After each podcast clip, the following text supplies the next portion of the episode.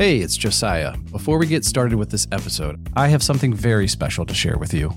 You know, we've delved deep into what it means to be an Enneagram 5 together for the past few years, especially with our friend of the show, Sam Greenberg, or as many of you know her, the Enneagram Sexpert. And now we want to go even deeper with you.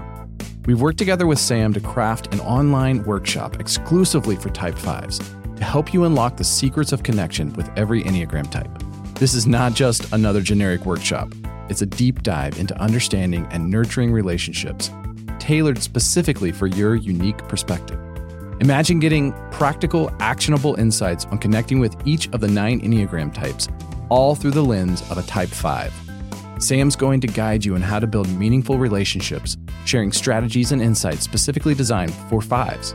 I've seen firsthand how Sam's insights can transform understanding and communication, and I'm so excited to partner with her to bring this exclusive workshop to you. Whether you're looking to deepen current relationships or navigate new ones, this workshop is a game changer for fives seeking genuine connection. Spots are limited, and trust me, you don't want to miss this. So head over to enneagram5.com slash connection to secure your place and begin your journey toward richer, more authentic connections. Once again, go to enneagram5.com slash connection or visit the link in the description to get your ticket to the workshop today.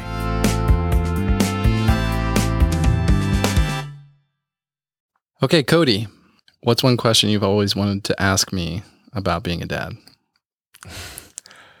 Was it worth it?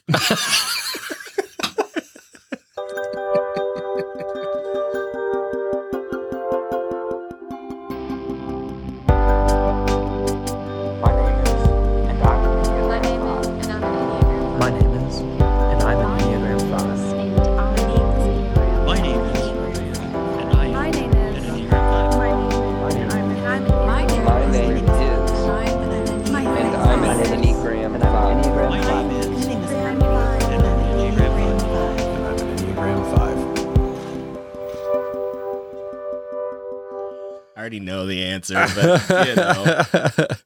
yes, yeah, absolutely. Not to discount how difficult it is, yeah.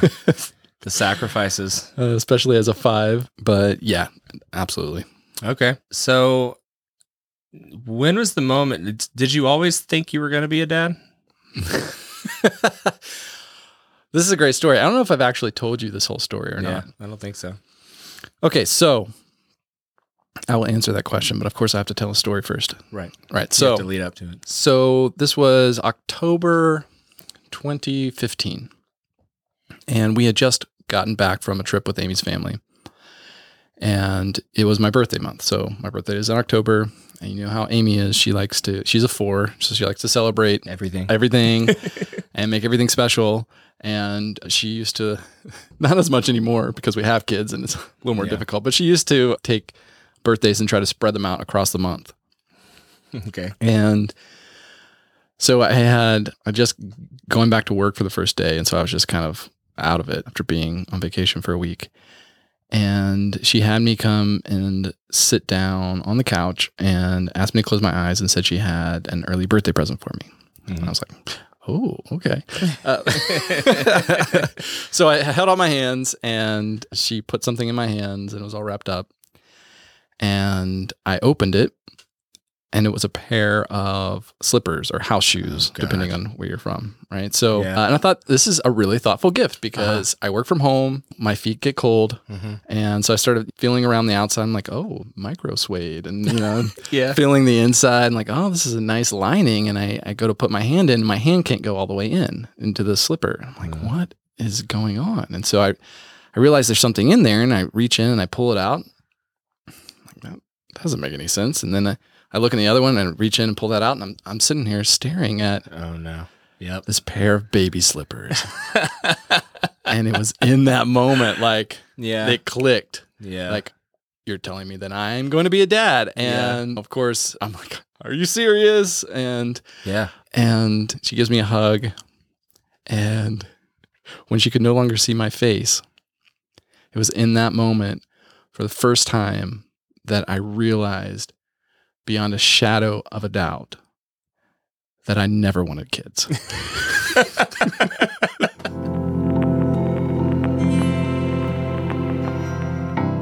I think that the absolute worst part of being a five parent was that there was no down time. I remember feeling lost and not really knowing who I was for a very long time. The best part about being a five parent was watching my kids grow and discover and become. Because even now, as they are adults, they are fantastic people. And I know that my fiveness helped me allow them to discover who they were and to become the people they are today.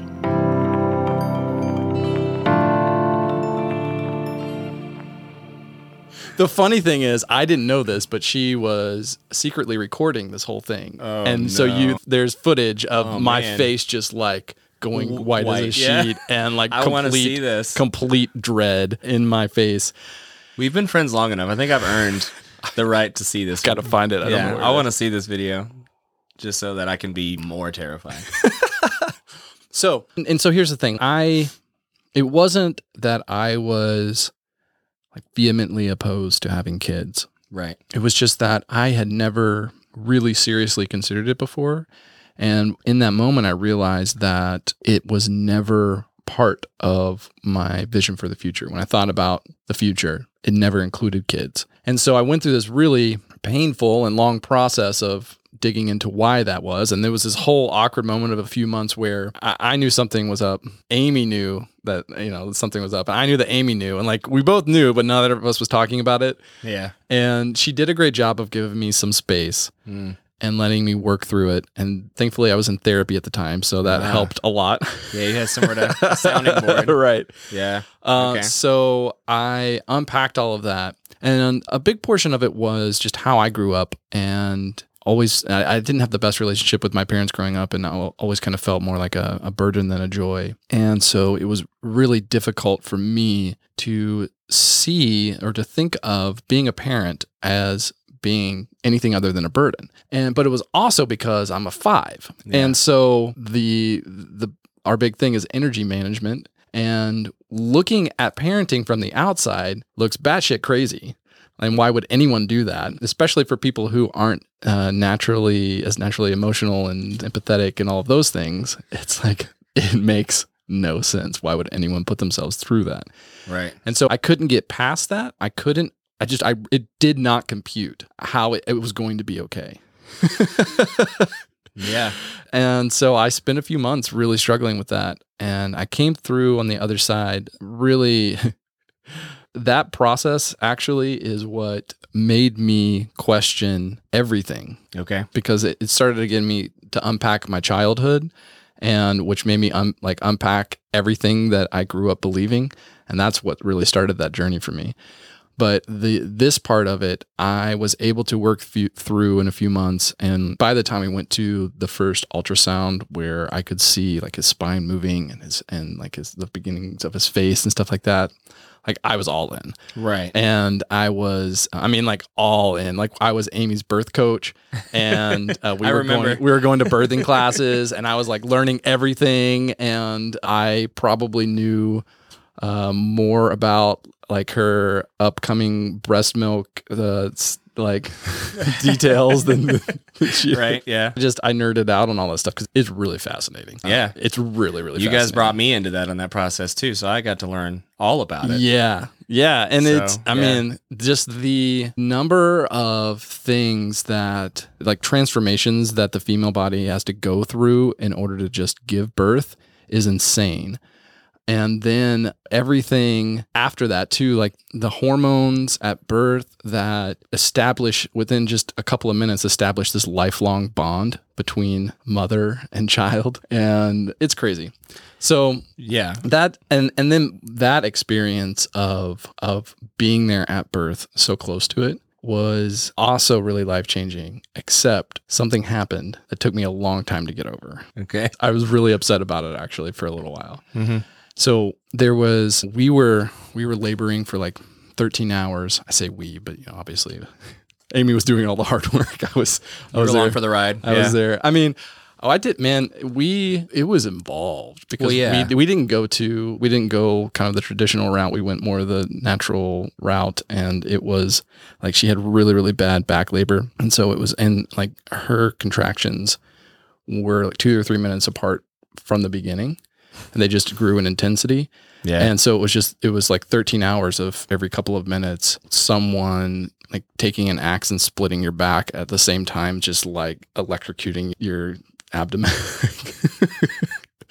and so I was we were doing these different positions to try to help and actually we we did different positions at, at- in the beginning mainly to actually make it worse so that we can move the process along faster. yeah. And- Sounds like it really worked. Yeah, it well it it it did. I guess it could have been 23 hours. It did, you know? yeah, it did because when we first got to the, this is way more birth stuff than I anticipated going into for this episode, but that's fine.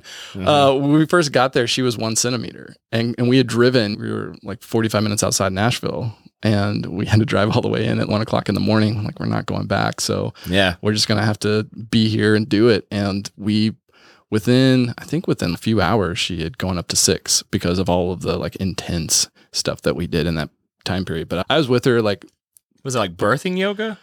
Like, Um, what kind of just positions? man, I'm trying to remember like all the there are different things you can do with a birthing ball. There's like this, I don't know if it's like a Pilates ladder or something where you hold on and then you you have this, I think they call it rebosa or something. It's like this cloth. And so I would I would hold the cloth around her belly just to give it support while she just stretched and bent over. And then Huh. we would like just yeah, uh, just different positions. That Yeah, that's okay. like one is her like up on one like one knee to try to just nudge things along. Yeah, it it was all a blur, so I don't remember a lot of the details. But Yeah. the one thing that I l- loved about it, though, as intense as it was, was that it was just this really primal experience, and I was in there with it, and it was hours and hours of just being there in that moment. And as you know, for five, that's kind of hard to achieve. And I was really grateful for it because I'm like, I'm going to be here in the moment when my son is born. Mm-hmm. And what one thing that happened was we had had the GoPro. We were borrowing one from my brother, and I hadn't tested it or really had a chance to figure out how it worked. And so when it was time to actually deliver, I went to turn it on, and the battery was dead, and I didn't have a plug for it. So then I tried to just prop up my phone, Yeah. and then one of the the like nurses or nurse's assistant was kind of just had a really bad attitude Uh, and I think she thought that I would like I cared more about that than Hmm. than helping my wife. Yeah. But I was doing it because Amy asked me to do it, Right. and she like in the middle of us starting to push, she just brings my phone to me. But I couldn't move, so I knew that I wasn't capturing, Uh, and it completely pulled me out of that moment. right. And I was so pissed. Well, yeah.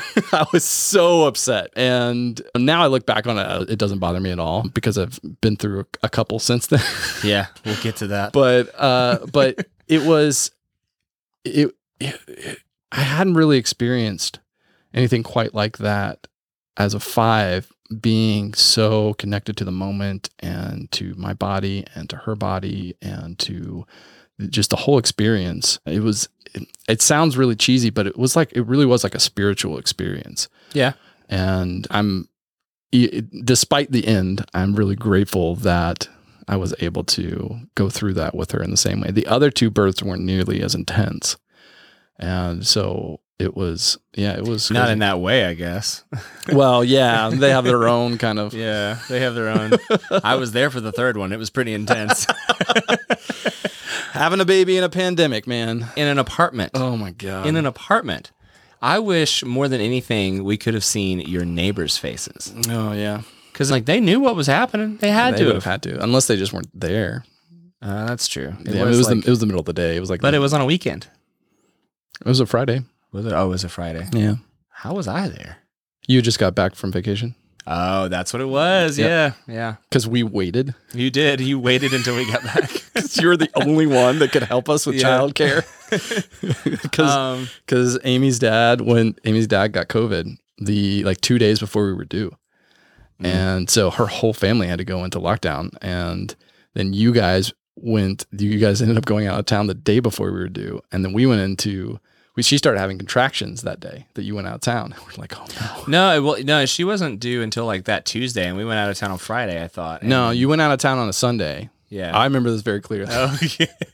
Okay. So so Bruce got COVID on Saturday. yeah. uh, you went out of town on Sunday, and we were planning to go to the birth center, and we w- w- you went out of town, and then immediately she started having contractions, and we're like, we have to prep to have this baby here. Yeah. And so we went through all the stuff and worked with the midwife to get the our place ready to and and it ended up being false labor. And then Amy's I think Amy's body was just like I'm holding out. And because you guys came back Thursday night, she's like I'm holding out. And then like Friday morning we went into we went Yeah. into real labor. well, to be fair, I need to put this out into the world so that everybody doesn't think I'm a shitty friend. So, like, we said when you started having contractions, if we need to come back, we will absolutely come back. Just tell us and we will turn around. And so we were on in kind of like constant on call mode, ready to like, we kind of left everything packed up. Like, we were ready to just immediately leave and come back. Um, No, I mean, it ended up working out perfectly. Like that, that was the by far the best birth experience for everyone involved. And but leading up to that, just the anxiety of not knowing what was going to happen, ha- having I a mean, baby in a pandemic was Right. Yeah. The pandemic anxiety is very real for everyone. Um, okay. So that's interesting. So I think, so you never really had before that, before, before that moment, the, the slippers moment and having to come to grips with it, you never really thought about whether or not you wanted kids or not. not in any kind of serious way. Like I would kind of th- think about. I would ask myself if I wanted kids, and then I usually I think would just end up distracting myself to like not really answer the question. Okay. But if I got anywhere near an answer, it was no, I didn't really want kids. right. And the the funny thing is like I I can understand why I didn't want kids. And I'm like, dude, you would have been okay without kids. Yeah. I I, I but but I'm I'm a completely different person and a lot of that has to do with the journey that I went on from with becoming a dad. And so, you know, that like I've grown there's so much growth that can happen if you lean into being a parent. And and I experienced that in a very, very real way. And so on the other side of it, yeah, I, I would have been fine not having any kids. And also I'm really, really glad that I did. So So okay, so in, in I think one of the questions that any five would ask, and is a question I'm going to ask, is do you think that do you feel that you still get even remotely adequate space and time to yourself? I've had to adjust what adequate means. Sure. okay. I, I will say that Amy's been, especially as we've learned about the Enneagram and she's learned more about me and what it means to be a five, she's been great about giving me the space when possible.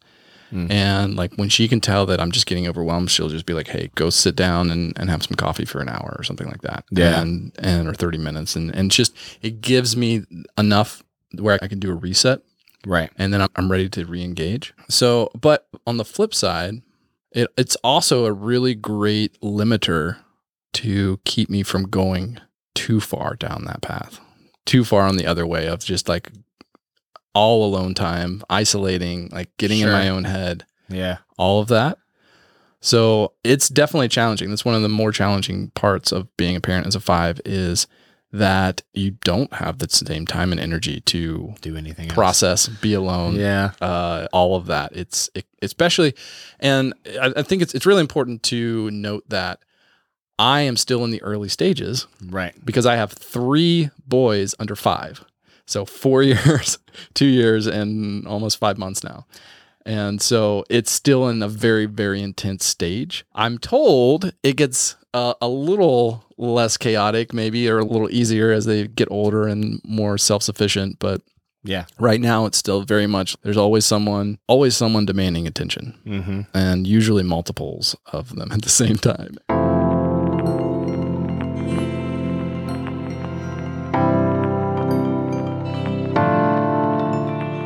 I am not a mom, but as a five, I have completely mixed feelings about it.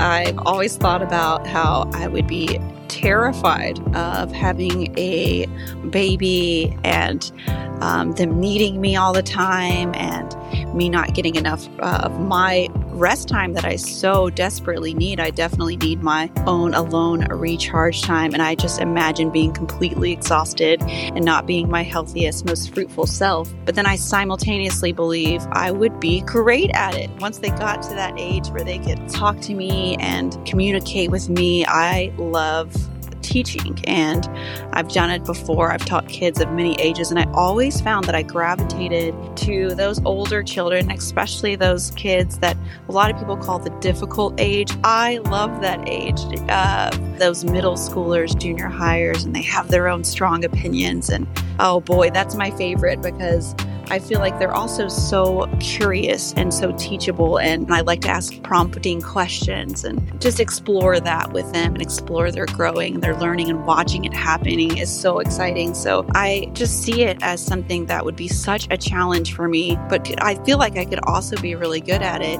And I look at other fives and I just wonder how they do it. And it's so, and it's, it's encouraging. I think it definitely can be done. And I know plenty of really good five parents.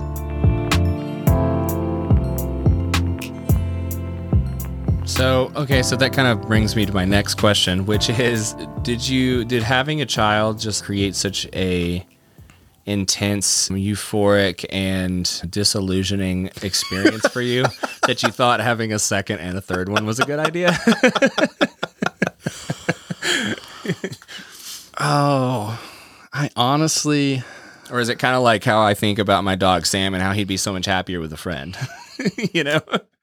So I'm I'm just gonna go ahead and say that the first two weren't exactly planned. Yeah.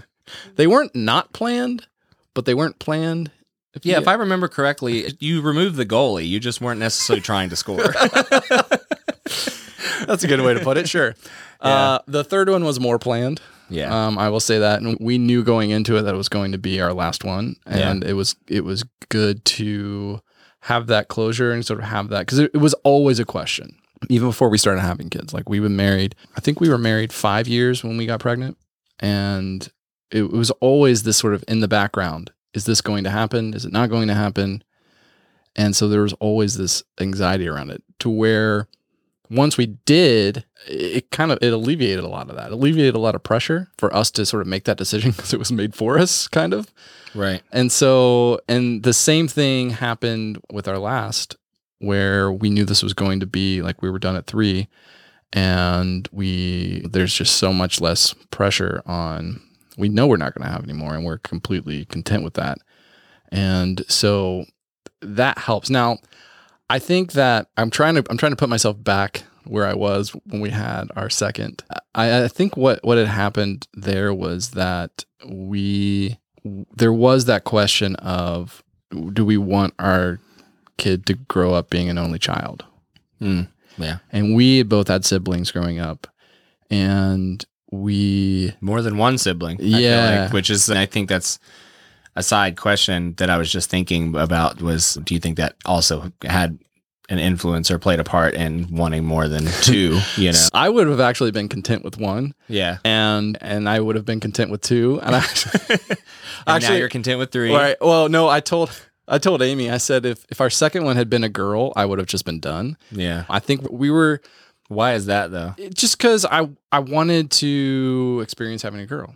Sure. This is nothing. Oh, I just so you were rolling the dice the third time to see if you could get a girl. After that, you're like, okay, really no more this time. yeah. I mean, I had a feeling we were going to end up with three boys for some reason, but I wanted to. I don't know. I was just curious what it would be like, and and be able to see like what what are the differences and, and what's the same and and Sure. um, all of that stuff. And so She ride one roller coaster. Gotta see what the others are like. um so i think that i was i was okay so I, because i had so many siblings so i had i have two brothers two sisters and i love them we none of us really got along growing up we were all spaced out pretty far. I was gonna say like- you're pretty far apart. In yeah and and i was particularly difficult to get along with growing up so uh at least as far as my siblings are concerned I can't see that at all. Oh, no. Yeah. And so it was it was it, i think that that sort of played into me not really caring to have a, a, a big family and, and and amy on the other side she has two siblings and they grew up and they were all really close and then she i think when she was younger she envisioned herself having like like 10 kids or something like that like it's uh, so completely. Well, she's definitely got The the amount of love to give to 10, 10 children. That's for sure. Uh, so I think that that's it wasn't it wasn't like hey this is our lives are so beautiful and colorful and vibrant that we just want to exponentially grow that. Even though the there's so much joy that came from being a parent it's incredibly challenging and and it we're there's a little bit of craziness I think that has to be there in order to continue going. Yeah. because there's part of you that's that's the devil I know at least but each you're always rolling the dice because each kid can be so different and you don't know how the two kids are going to get along. Like our first two have been at odds since the day the second one was born and they're just starting to build a better relationship hmm. as the, the second one is, is growing up and and being able to one fend for himself and he he's he's so funny because he's such like just a jolly happy little guy He is But- literally the happiest little child I've but he will throw down Yeah. yeah. That's how my brother was. Yeah. and so it's just because he's had to learn how to defend himself. Uh, so it's yeah. I think to, to answer your original question, there wasn't a lot of conscious thought going into it. It was a lot of we don't necessarily want our first to be an only child, so we'll just kind of let it happen. And then um, It had to been, you just said the third one was planned though. So there was conscious there was thought. well, yeah, there w- well. That's a whole other story, I think. But there, there was a moment where we were down at Coolidge Park and or Renaissance Park. You know that like big concrete circle thing with the grass in the middle. Yeah. They were playing. The two of them were playing, and it was a really like the first time they were really like really playing together. And we were just sort of watching them. And I said to Amy, I said, "You know, I could have a third. and she was like, "Really?" I was like, "Yeah, why not?" And then I think like three months later, we were pregnant. So So like, that was the end of that talk. She's like, okay, well, no more birth control for me. There's like no talk about it. yeah. So kind of if we can kind of go back to that that original so becoming a dad, there's a lot there that I'm sure you're curious about and want to unpack because there's I, I feel like there's a, a couple of like unique challenges as a five with being a dad. yeah. Parenting in its own is just insane. Yeah. no matter what enneagram type you are. Mhm. but yeah. Uh, and each one co- I'm sure comes with its own unique challenges. So I can really only speak to being a five. But going back to the energy management thing, that's a constant struggle. And where the there's this internal conflict all the time of my kids want my attention. I love them. I love them more than anything. And they they want me to play with them and they want me to teach them things and they want me to to read them books and all this stuff. And every time I'm presented with that option of do I say yes or do I say no, there's this internal calculation of how much energy is going to be required and how much do I have. And then what's the kind of reward for both parties on the outside, like on you know, the outcome of that Yeah. and th- if there's a and, and then to put a, like another layer on top of there's a trend where I've been tired and I haven't said I, I haven't engaged as much, then I feel guilty if I say no. And there's just there it's such an internal struggle all the time for me when I'm low energy. Now when I've the times that I've felt better physically and had more energy, it's a lot easier. and There isn't that struggle, but if there's especially this year has been super stressful. Yeah. And I've dealt with some just mental health and physical health challenges from that, as most people have. And there, I've said no a lot more than I've said yes. And it's not like I think that I'm necessarily damaging them or they're going to love me any less. But there's one of the things that makes parenting so challenging is that if you, even if you realize it or not consciously, there's this unconscious knowing that each time they sit on your lap or you read them a book or you play catch or you pick them up and hold them, that could be the last time that they do that. Hmm. And I don't necessarily mean like from a grim, oh, they're going to die or something, but like they grow and they evolve and, and things they were interested in at one stage are not interested in Mm. anymore. Yeah. And you never really know when that's going to happen. Right. and so there's this there's this and it's such a like conflicting set of emotions of you want to see them grow and you want to see them bec- like step into their own person. And at the same time like you're still holding on because you've become so attached to all of the cuddles and all of the cute little things that they say as they're learning how to pronounce things and they don't understand what things mean. And you're it, it, you're pushing and pulling them back at the same time and it's just so weird it's, it's such a vulnerable place to be and it's easy as a five to want to disengage from that and the times when uh when i am at my unhealthiest is, is that's the struggle for me is like pulling away in those moments because it's hard Yeah. Hmm.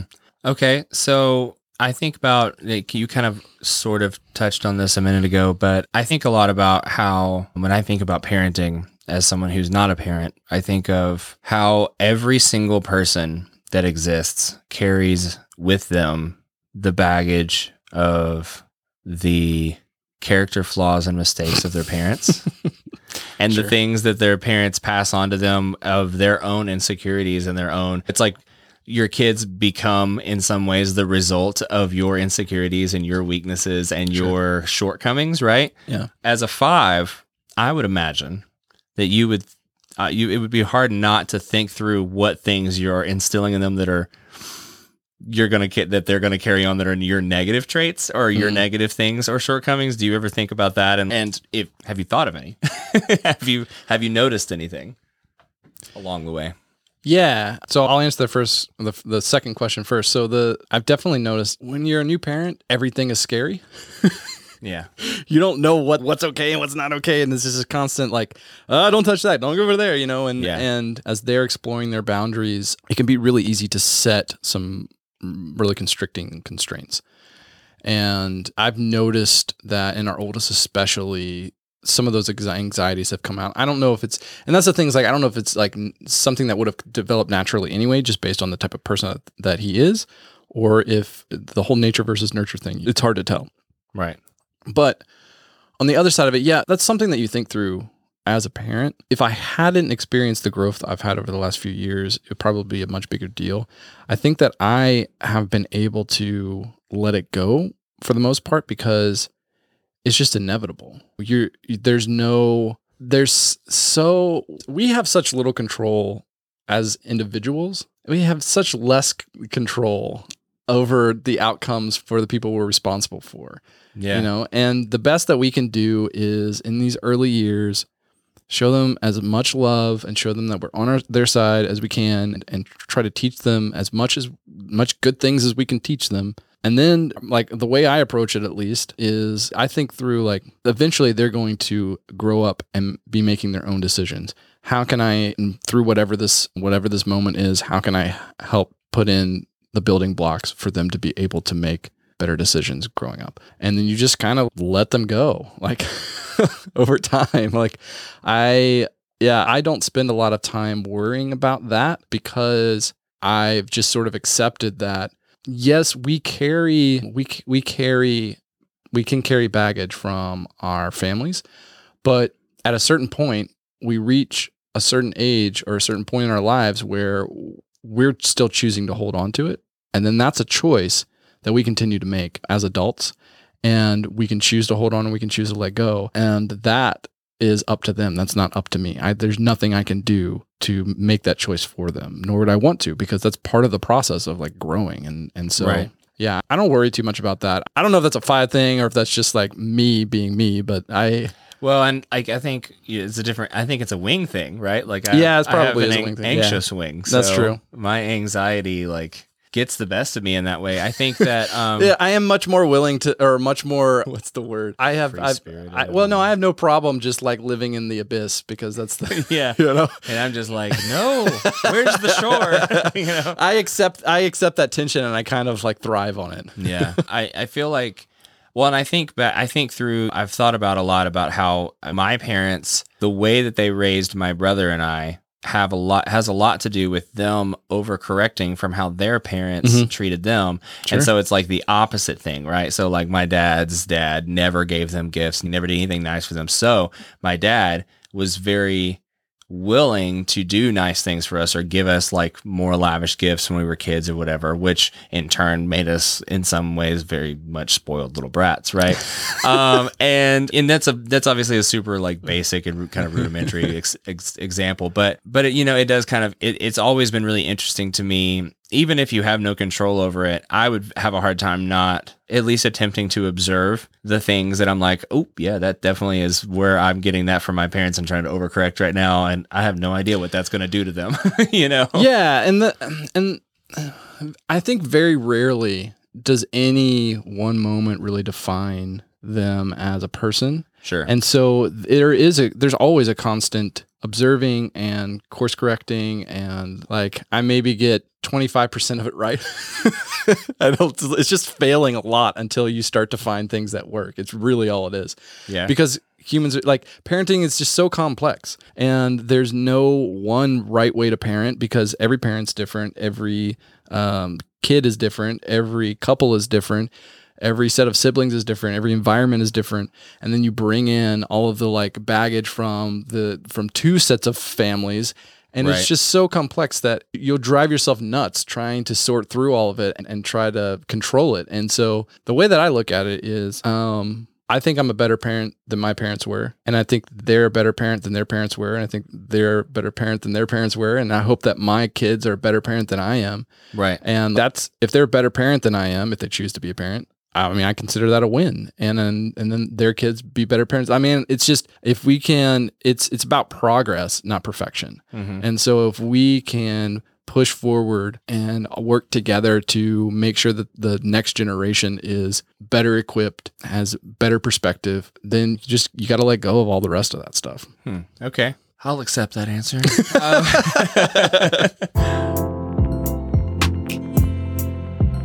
One of the hardest parts for me as an Enneagram 5 uh, to parent was just being able to communicate uh, my son with my son. So I found it harder as he was littler and more of a baby and he couldn't talk. I found it more difficult to like connect with him and communicate with him.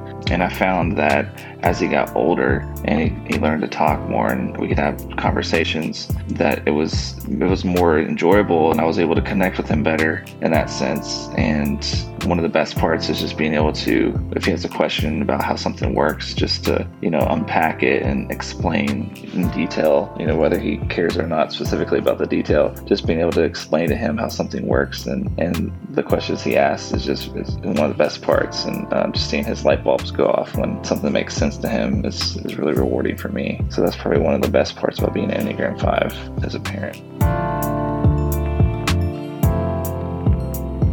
Okay, so I have I have a question that's gonna sound more harsh than I mean for it to. um, Shocking. have you uh, did you at any point before you were ha- you had kids or maybe even during?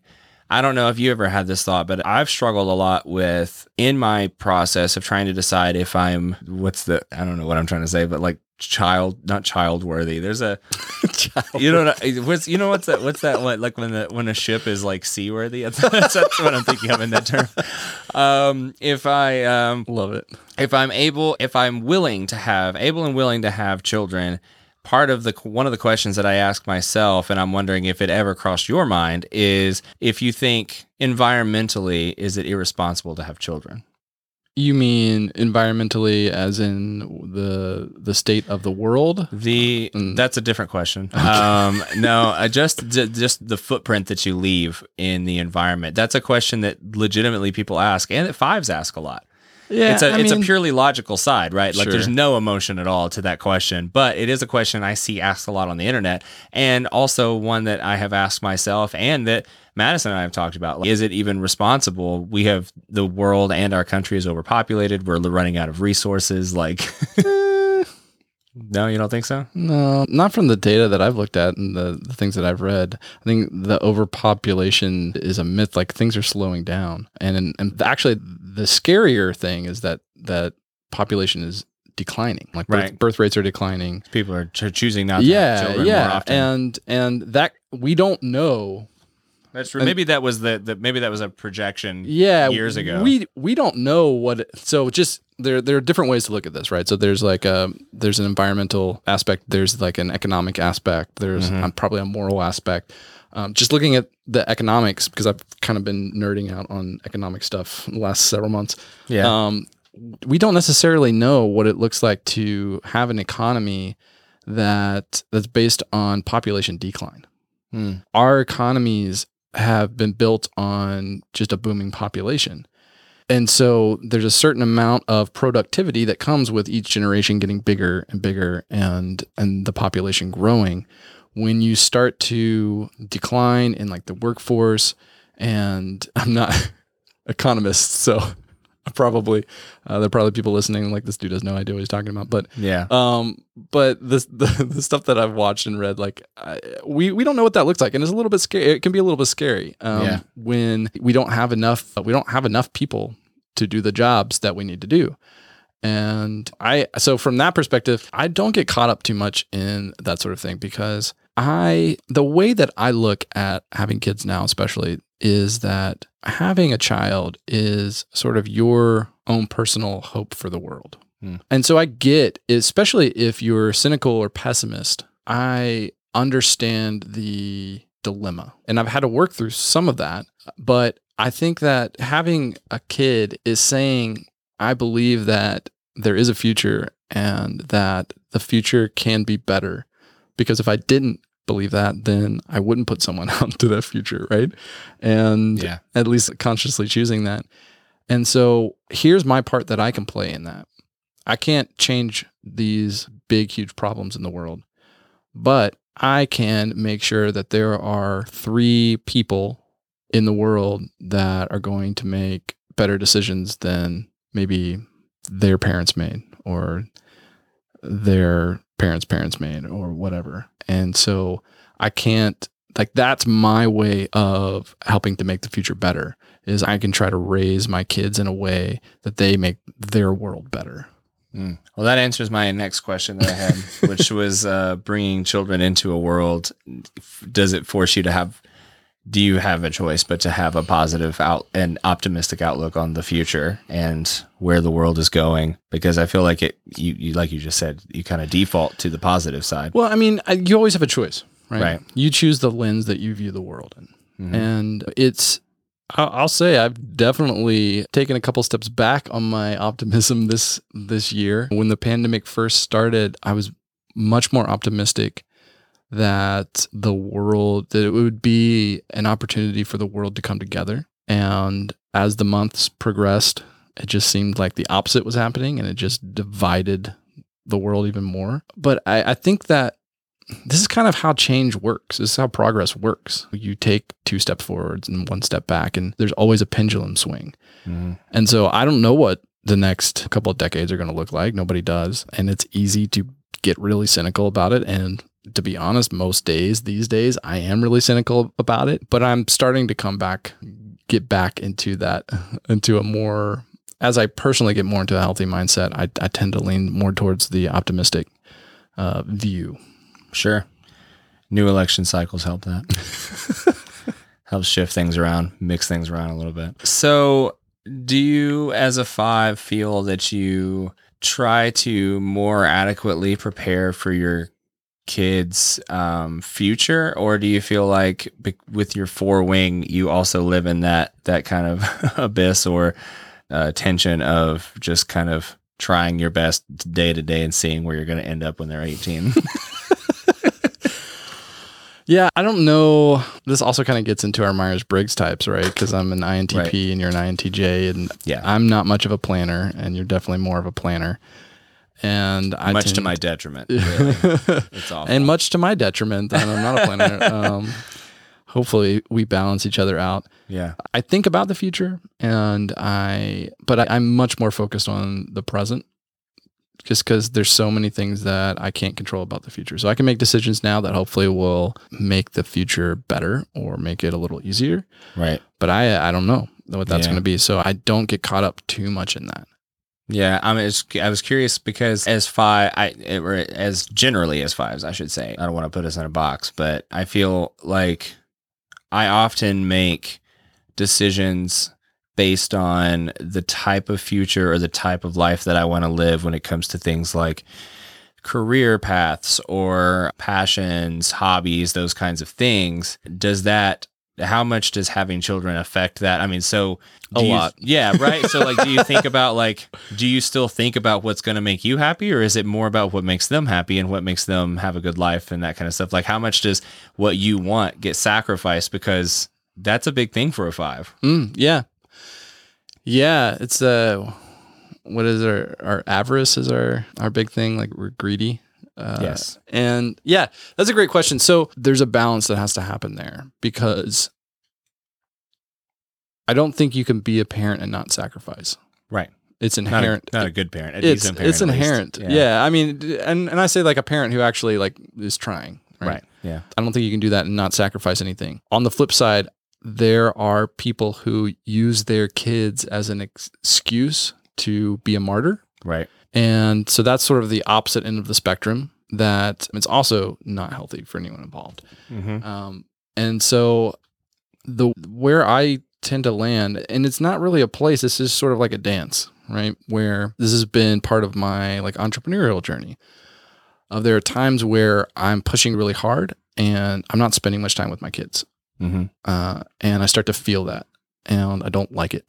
And so I'll ease off in one place and I'll put more energy into this other place, into the into my kids. Or, and then I can feel like there there are still like stories that will be like your family's holding you back from achieving achieving your true potential or whatever it is, which is which is just a story. But there is something innate in me that I I want to make an impact. I want to create. I want to do certain things. I do have um, my own personal goals, and so then I'll swing back the other way.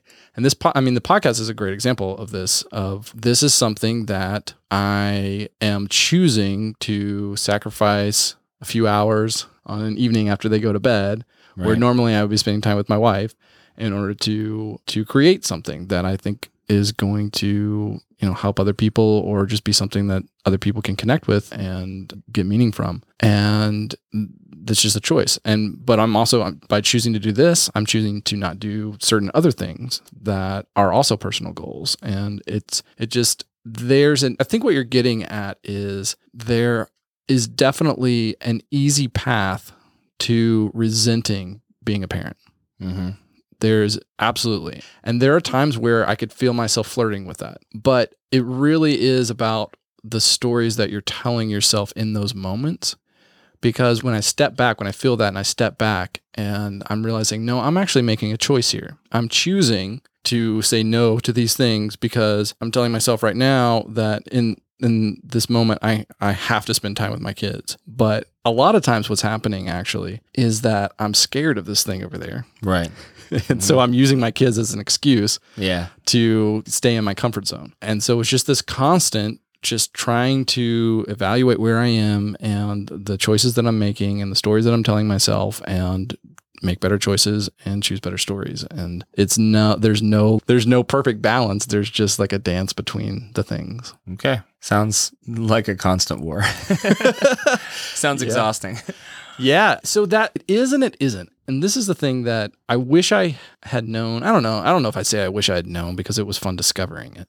Right. the thing that we haven't really talked about is answering that question of like why Mhm. would anyone do this Yeah.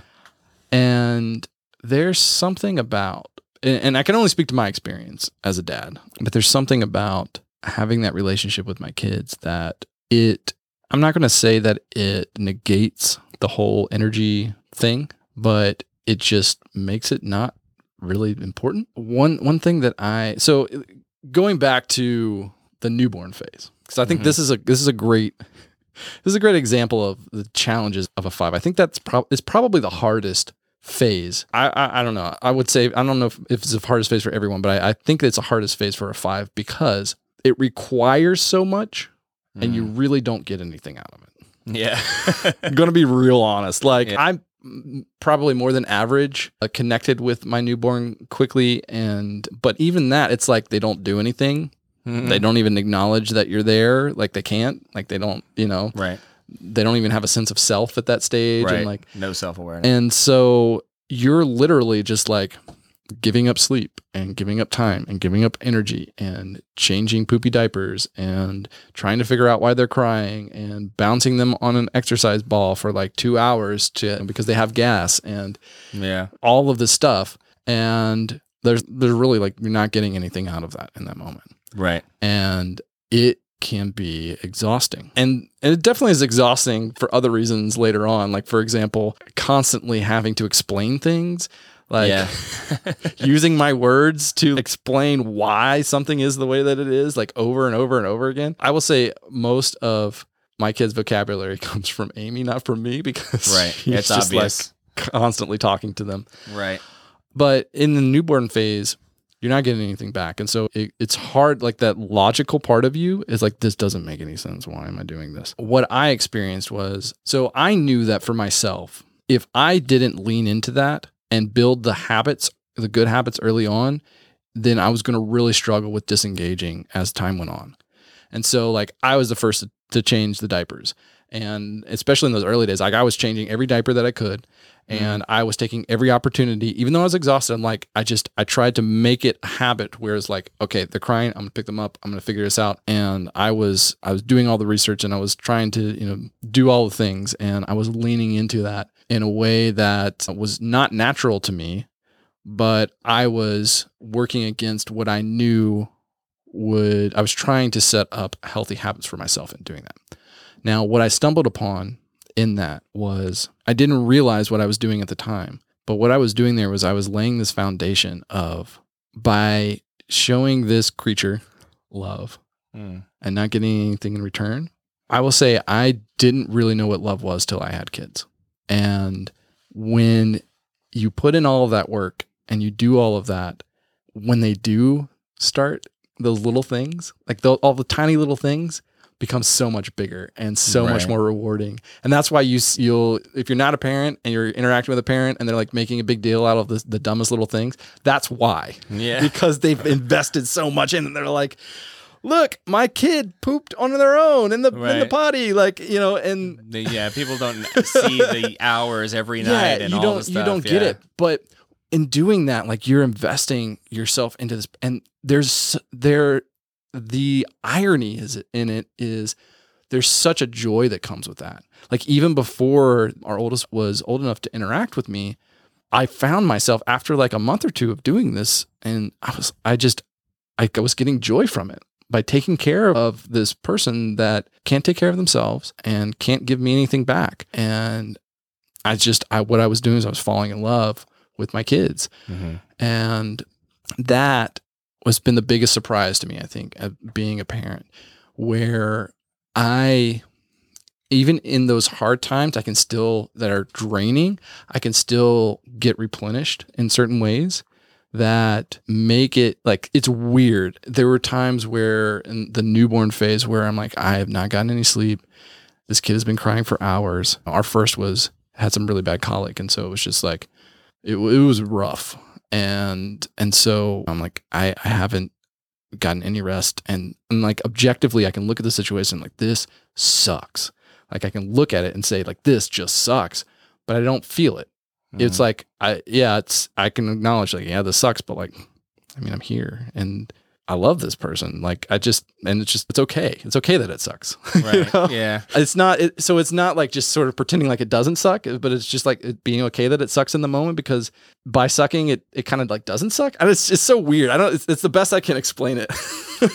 I would interpret that as like I feel like I don't know if this is necessarily a five thing, but I feel like it might be that I feel like fives because of their ability to separate themselves from the moment sometimes in a good way, Mhm. in a in a positive way or a healthy way.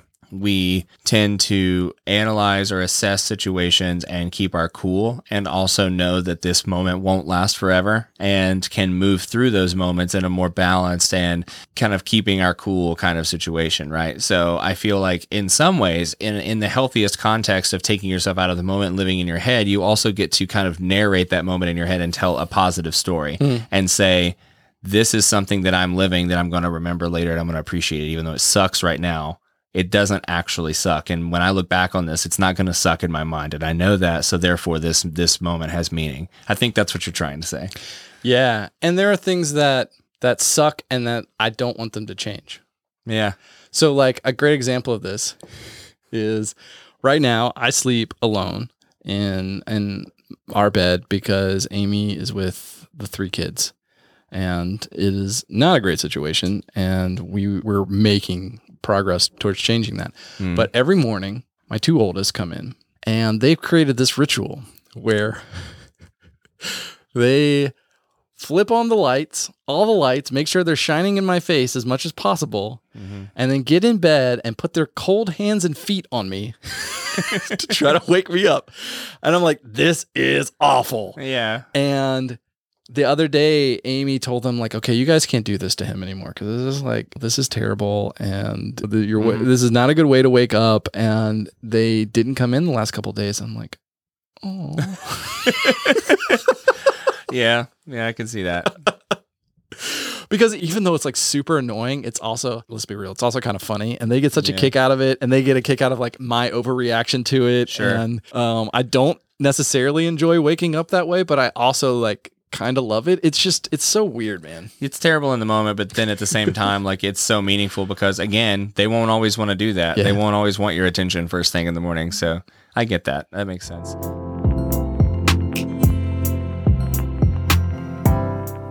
I think the best thing about being a five parent is how easy it is to be unconventional and eschew traditional parenting wisdom and the advice you get from other people and just go with what feels right, what makes sense, and what works for your kids and not just be drawn in by what other people are doing. Um, the worst thing about being a five parent is how babies and young kids can experience our tendency as fives to be in our heads as abandonment because kids are so in their bodies that when we kind of float away into our heads, it, it feels like we're not present. So, as much as I worked on that as a five parent, I think that my kids still feel that abandonment at times.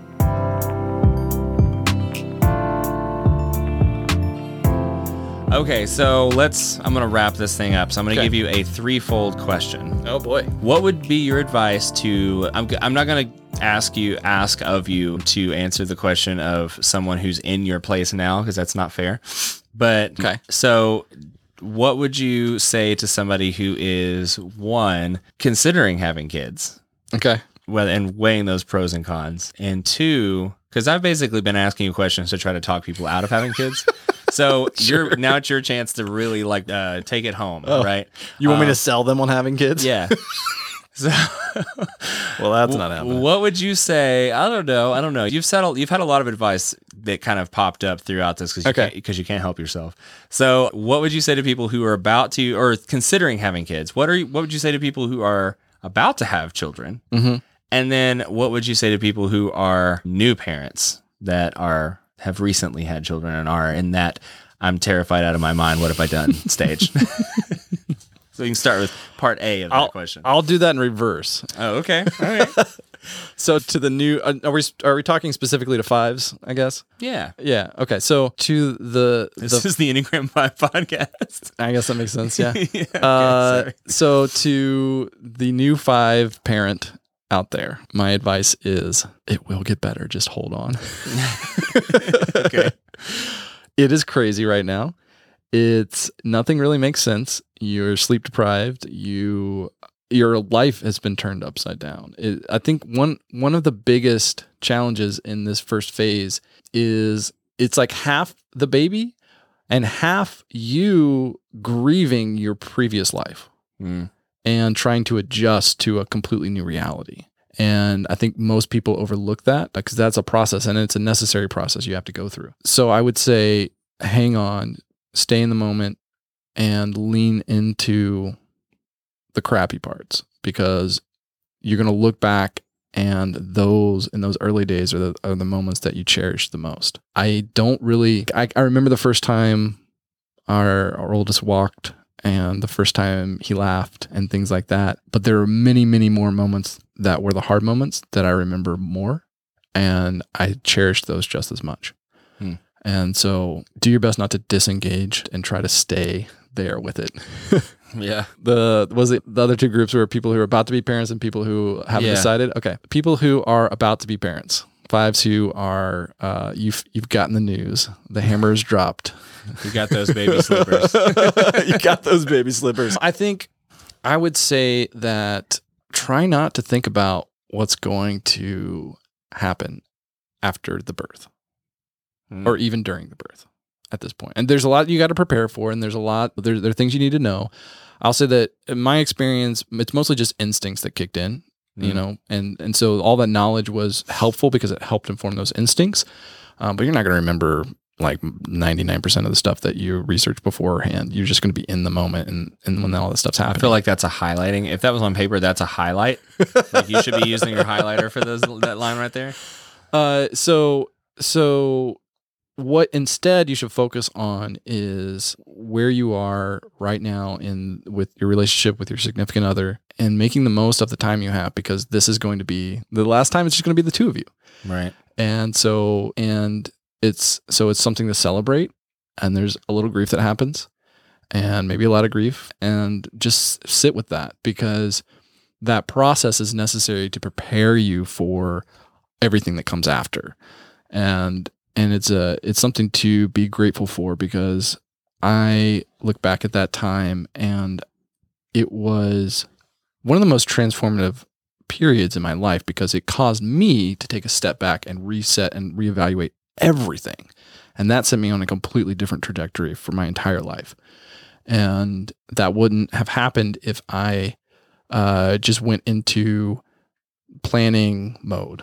Like if I just went Mm. into, okay, well, we're having a baby, so I've got to prepare for everything and I've got, you know, I'm going to think about all the stuff. And instead I said, hey, I need to just like stop and f- like figure out how I feel about this. Right. like work through why I feel the way that I feel about it. And especially if you're, or if you just found out, at nine, it's actually like 10 months, but normally by the time people find out, it's like eight or nine months. Like that's a long time. It's, there's, Yeah. there's a lot of there's a lot of runway there to start to figure not, maybe not as much as you would think but it, there's a lot of runway to figure it out and so and you will okay so the five out there who e- doesn't know if they want kids or not it's okay if you do and it's okay if you don't that's the way that I look at it so especially if you've decided that you don't want to have kids I completely understand that decision Yeah. like I do. As much, uh, like I said, my life is fuller and just, you know, I would never trade them for anything. And at the same time, I understand why people don't don't make that choice. Uh, and and that's okay. But if you're on the fence, if you're trying to decide, I, I would I would guess that really what you're struggling with is the fear associated with how your life would change Hmm. if it happened.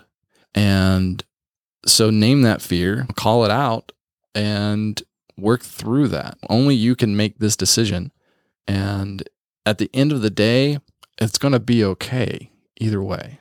And like I said, I didn't want kids and I ended up with kids and it was it's one, of the best things that's ever happened to me. And I think but if I hadn't had kids, I, I can't say what my life would be like. It would definitely be different, but I could have found another path to to get to where I am. Maybe there's something that there's a, a quote that I heard. I don't know where it came from, but it's something like people without kids are happier, and people with kids are more content. Mm. Yeah, I've seen that before. And so I guess it just really comes down to what do you like what's more important to you? What what do you care about? And there's no wrong answer. It's just you got to make that decision and then be okay with the decision that you make. Well, and a question we haven't answered yet with an entire podcast episode is can fives ever truly be happy? So I think maybe you should put all your eggs in the content basket. um, I will say, as someone who uh, doesn't have kids and has.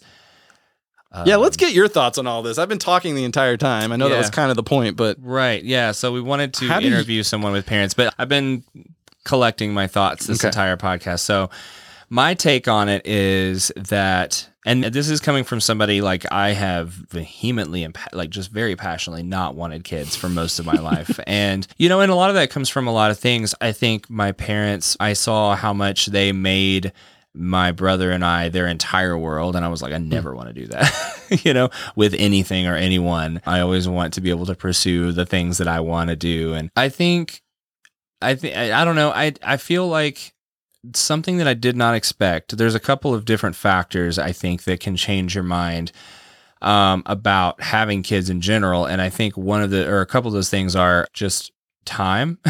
so I would say that if you're in a place where you feel like you don't want kids, then maybe it's just not the right, like if you're very passionate, like I definitely don't want kids.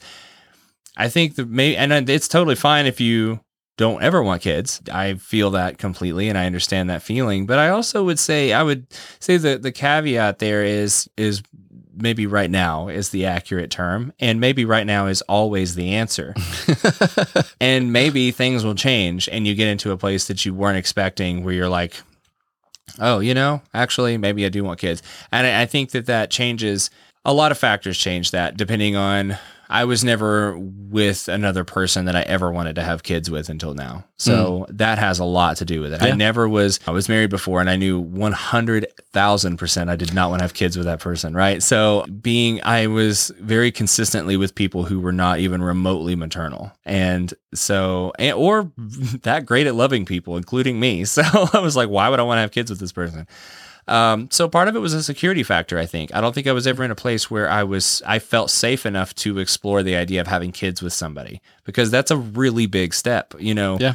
Just like marriage is a lawful step towards connecting yourself with another person, so is having kids. You're eternally connected to that person for the rest of your life, whether you physically stay with them or not. And so I think that's again with my six wing, that was a that's a big thing. That's a big risk. And so I think that's always been a big thing for me and I think that that's that's very much influenced how I feel about having kids and I didn't realize that until I was with somebody that I felt safe enough to actually ask the question in an honest way, do I want to have kids? In the same way that I was like, do I want to get married again? That's also a question that I would just I'd never felt okay with. I felt pressured into getting married before, I think mostly because of my religious background, which is hmm. again more for another episode that you're terrified of having, but I think it'll be a really good episode. I'm not I'm not terrified. I just don't want to do it. Name that fear, Josiah. Um, so I think that a lot of that has to do with I don't know if I ever really wanted to get married before. And I'm only just now coming around to the idea of it again because I actually am with somebody that I already know I don't want to be with anybody else. I want to be with only this person. So why not get the tax breaks, you know? and then, you know, children are all really. Pragmatism at, at its best. Right. And you know, children, you get tax breaks with children too. So, um, no. But I think that a lot of factors, a lot of context is everything. And I think that where I am now, there's a lot of things that play into that. Seeing, being so close to you and your children have also softened my heart, which I feel like is to some degree always your long term plan. You're like, hey kids, go see Uncle Cody. Um, make sure you're all, you know, show play all your best cards, kids. Uh, Hold on, you- I want to dress you in adorable outfits first. see if you can get a tear today. um, but uh, you know, and just getting older, I just, I don't know. There's something about too. If you don't, and this is also getting into other episodes. I feel like this episode now needs to come after the religion episode, but. If you don't believe in anything happens after death and you don't believe in God, you don't believe in whatever, if you are a five that says, what's in front of me is the most real thing that I have, then children are the most real way to live on after you die and the most the biggest legacy that you have right like that's if we're remembered if the way we live on after we die is by those who love us and remember us then hmm. You're creating more of people who will hopefully love and remember you in a way that it lives on after you die and that's a really weird way to think about it but it has crossed my mind Well, yeah, and I mean there is a whole biological component to all of this. Of there's an there is like the naturalist approach of I only love my kids because of uh, like a biochemical response uh, with It's part of me hormones and all of that. Yeah, and and, and there's you know it's not untrue it's not completely untrue no, I mean like yeah, I get that. I think especially with the four wing that that was never enough of for me sure because it, it doesn't really communicate the whole experience. No. And it's not enough of a reason to do all of the things and go through all the things that you have to go through to have kids. Yeah. So I don't think that al- saying you want to like continue on with your like DNA and your bloodline and let make sure that that survives is a good enough reason to be like, by the way, you're going to sacrifice the entire life that you thought you were going to have. You know, like I don't know, I just it doesn't. That's not a good argument. Yeah. Hey, I'm glad that you brought that back up because I did want to say one more thing about that piece. Mhm. In that there's definitely sacrifice, but there's something there's something that you don't get when it's just you or just you and a significant other. Mhm. Yeah, it's going to be more challenging to go on vacations and travel because there's or afford them. yeah, or afford them, or just the logistics, and especially when they're young. We haven't really gone on vacation because of, uh, you know, because of many reasons, but that being one of them. But there's also this whole other experience of living, like watching your kids experience certain things for the first time is like being able to relive them.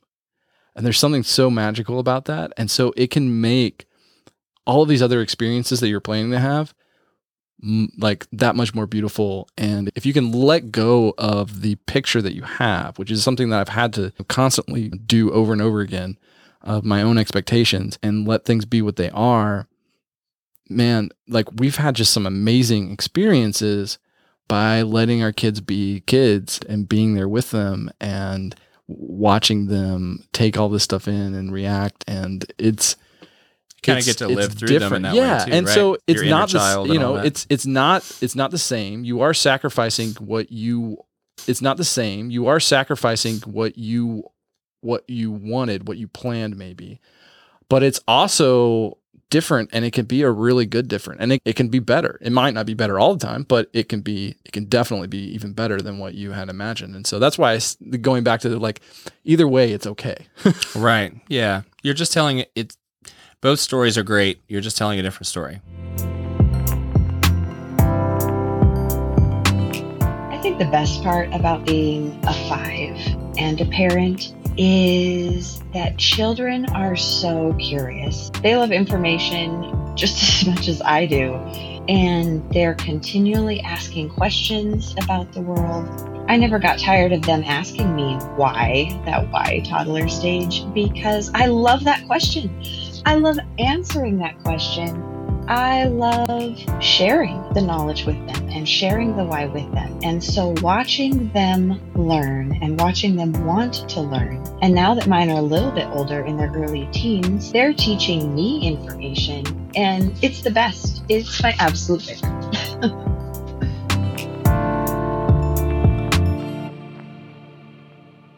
it's a challenge no matter what you do and trying to come up with that that bottom line is going to be something that never really happens. I think that's something that i've, I've gotten used to the idea of i'm never going to be 100% on board with having kids. I no. you're never going to be 100% on board with not having kids. Well i mean maybe you will but i don't know. I don't i've never met a person who was like yeah no i'm 100% not having kids and i've never thought about it.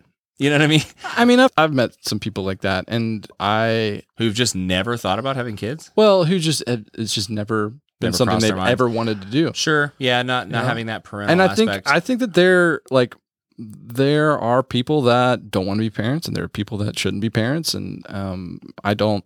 And I think that if you're one of those people, like you know who you are, Right. And you're not listening to this episode. Well, probably. yeah, well, I mean, probably not. Yeah. this is for the people Uh, who are contemplating and wrestling with that thought. Yeah, if you, I th- and so I would venture to say like if you're if you are wrestling, if you are on the fence, then it's something that is a possibility for you, and that you just it, you're never going to do like a pro cons list and come out on the side of having kids. You're just not going to do it because you don't know what it's like until you experience it, and nothing can prepare you for that experience. Yeah. And so you've just got to you've got to uh, make the decision of is the risk something that is worth me taking and finding out? Am, am I going to be okay with the not knowing? And only you can make that decision. Yeah. All right. This sounds like a good place to stop. okay. I think we've said all we can say about it. Do you feel like that? I mean, I can always say more, but I think it was a great yeah. place to stop. Yeah. All right. Let's do it. Cool.